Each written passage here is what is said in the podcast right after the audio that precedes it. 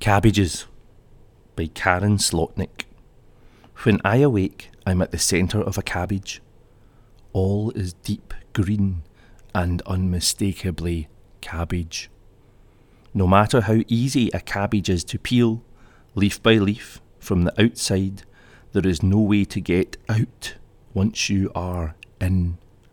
So, you sing all the songs you know and hum all the songs you don't know and wait for a rabbit or someone to come along and look at the strange cabbage with a voice that sings.